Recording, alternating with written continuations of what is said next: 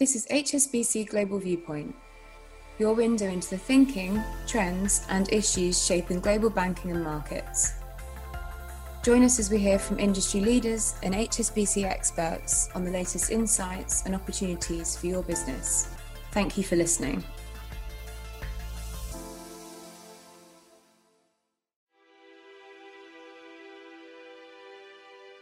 Hello and welcome to the Macro Viewpoint from HSBC Global Research, our weekly podcast featuring the views of leading HSBC analysts on the outlook for the global economy and markets. I'm Piers Butler and I'm joined by Chris Brown Humes. Hi, Piers. Coming up this week, we look at what could be the key drivers of the currency markets in the months ahead with Paul Mackel, Global Head of FX Research. We speak with Qu Hongbin, Chief China Economist, to find out whether China's slowing population growth is a cause for concern. At the global level, the COVID 19 situation remains challenging, particularly in regions with only nascent vaccine rollouts. But in Europe, infection rates are falling, the vaccine rollout is accelerating, and restrictions are starting to ease. With looser travel rules on the way, how much of a boost could tourism provide to the recovery? We speak to Chris Hare, Senior European Economist. This podcast was recorded on Thursday, the 13th of May 2021. Our full disclosures and disclaimers can be found in the link attached to this podcast.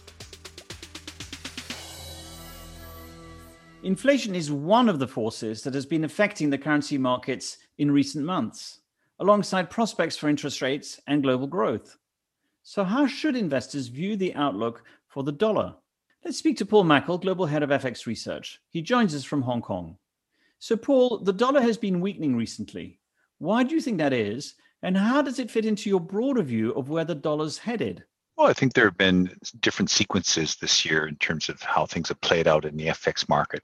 First, we had a lot of rapid repricing in terms of Fed fund future expectations, a backup in treasury yields, which was pretty rapid. And that spilled over and caused the dollar to get stronger almost across the board.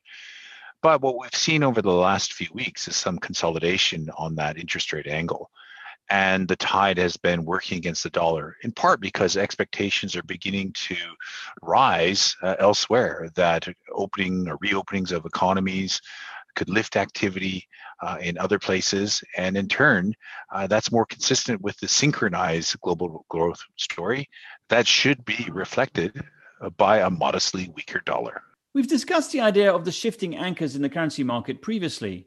Remind us what's at play and what it means for FX rates moving forward. Well, for most of 2020, uh, the ebb and flow of risk appetite was very much the dominant feature in the FX market, and it had an inverse relationship with the US dollar. So, if risk appetite was very strong, the dollar would tend to be weaker, and vice versa.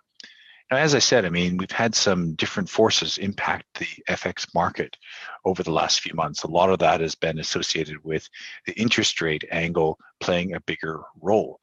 We can see mm-hmm. that there's been a lot of repricing in terms of the forward rate expectations for many major central banks.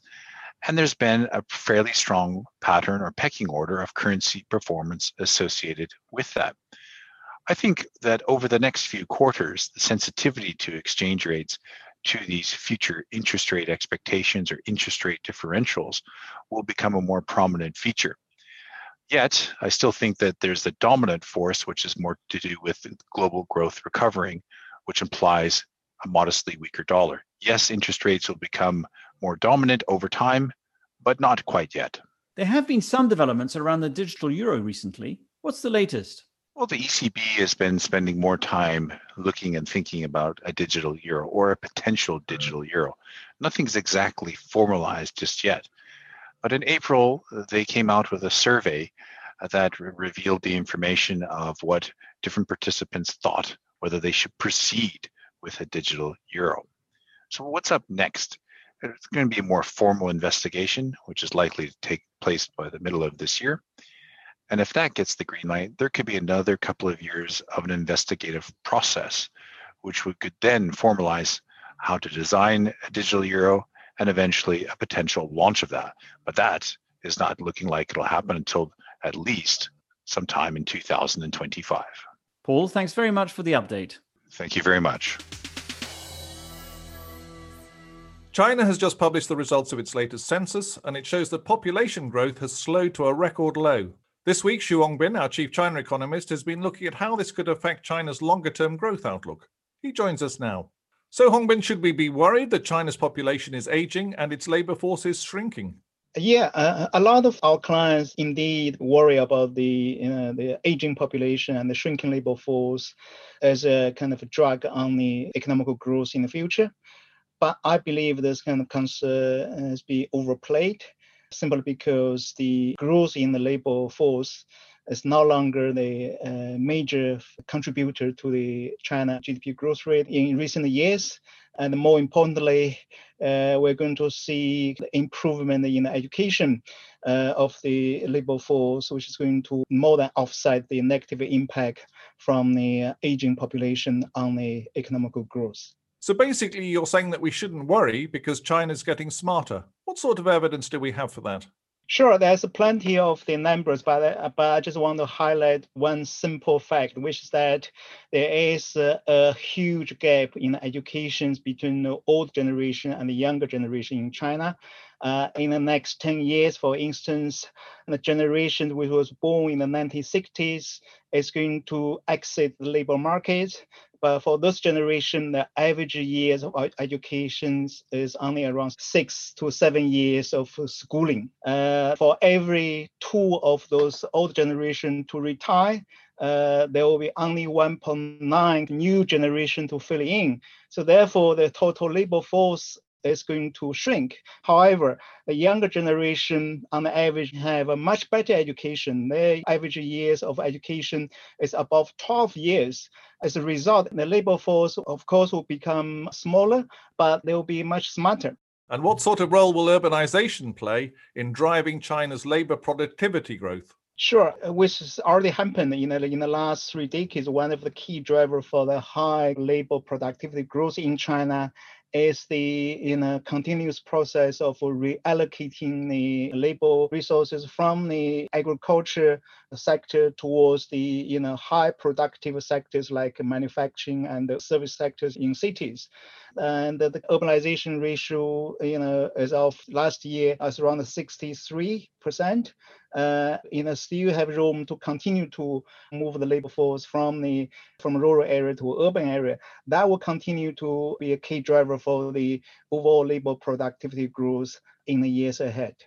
So essentially, a smarter population plus a higher rate of urbanization equals improved human capital. Definitely. I think what really matters more for growth in the economy it's not so much about the quantity of labor force, but it's about the quality.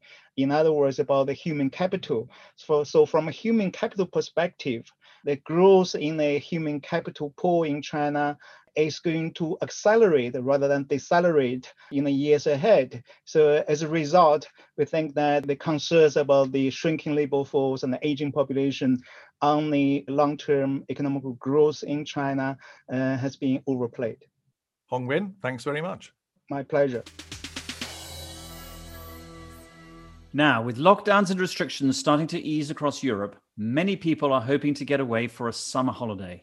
But with vaccines still being rolled out and cases still elevated in some countries, how much of a recovery in tourism can we expect? And what could be the impact on the growth outlook? Let's speak to Chris Hare, European economist. So, Chris, it looks like we might be able to get back to the beach this summer. Well, fingers crossed, we're going to get some rule changes from the EU and the UK, which should hopefully make uh, travel easier over the coming months. Now, from the EU's perspective, the uh, European Commission put out some guidance whereby fully vaccinated travellers, essentially wherever they come from, will be able to travel into and around the EU. And also with regards non-vaccinated travellers, well, a lot of non-vaccinated travellers should be able to travel into and around the EU as long as they come armed with a negative test result. Now, with regards to the UK, it's recently announced a green list of quarantine free travel destinations. Pretty short at this point. It only includes Portugal among EU countries, but the hope is that that's going to become longer over time. And the hope is that with these sorts of rules, which will hopefully liberalize further over the coming months, uh, that should allow a significant chunk of tourists to start booking holidays with a bit more confidence uh, over the summer season. Quite apart from our sort of holiday hopes, uh, this is actually quite important from a macro perspective. Can you give us a, a sense of that? Yes, this is a big deal from a macro perspective, particularly uh, for Southern Europe. Uh, when we think about tourism as a share of GDP, if you include not only direct tourism effects, but also broader spillovers, it's worth around 20% of the economy of Greece, for example uh, and not too much less than that in Spain and Portugal.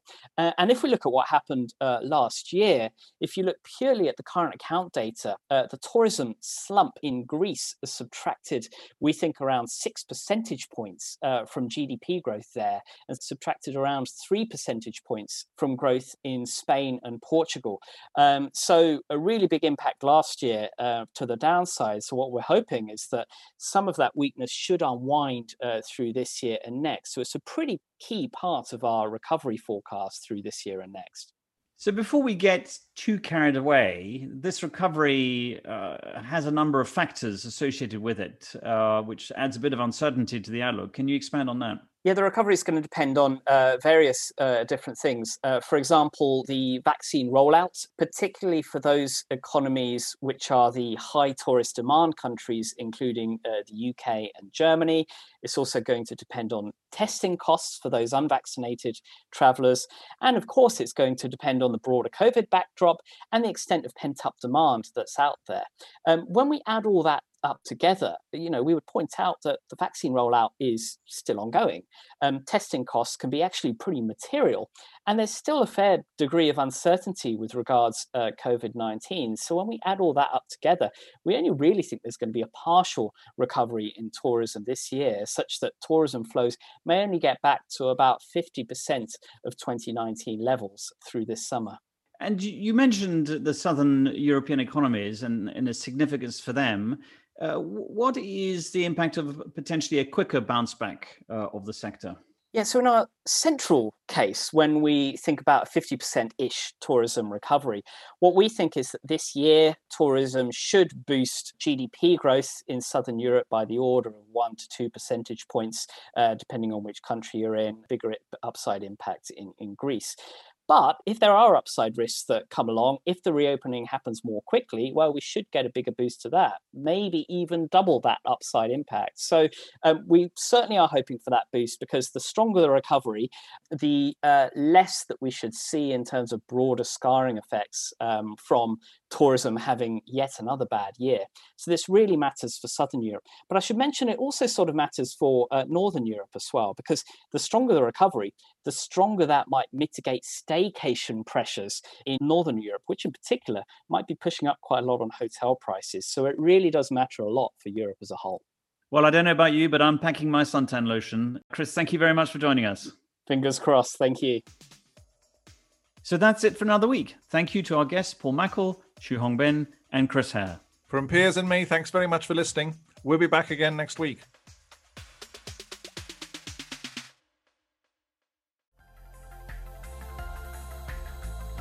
Thank you for listening today. This has been HSBC Global Viewpoint Banking and Markets.